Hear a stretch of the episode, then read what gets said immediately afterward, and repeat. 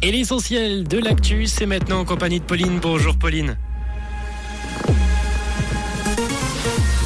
Bonjour à tous. Les véhicules à essence ne seront pas interdits en Suisse dès 2035. Les médicaments bon marché pourraient coûter plus cher et de la neige attendue cet après-midi.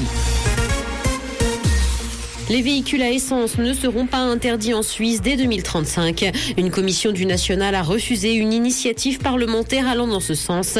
Une majorité de ses membres a estimé qu'une interdiction ne serait pas judicieuse et souhaite que les objectifs de la politique climatique soient atteints au moyen de mesures technologiquement neutres.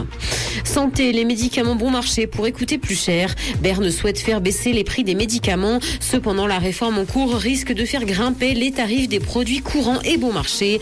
En cause, la formule complexe pour établir le prix d'une boîte de comprimés.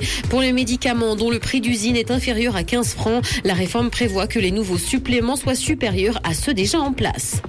À Genève, le plan grand froid est activé dès aujourd'hui pour les sans-abri. 80 lits supplémentaires sont mis à disposition dans un abri de la protection civile à Champel pour permettre aux plus démunis de dormir au chaud. Le nombre de lits disponibles passe ainsi à 627 pour l'ensemble des structures de la ville. La mesure a été déployée pour une durée indéterminée. Guerre en Ukraine, le ministre de l'Intérieur ukrainien a été tué dans un crash d'hélicoptère.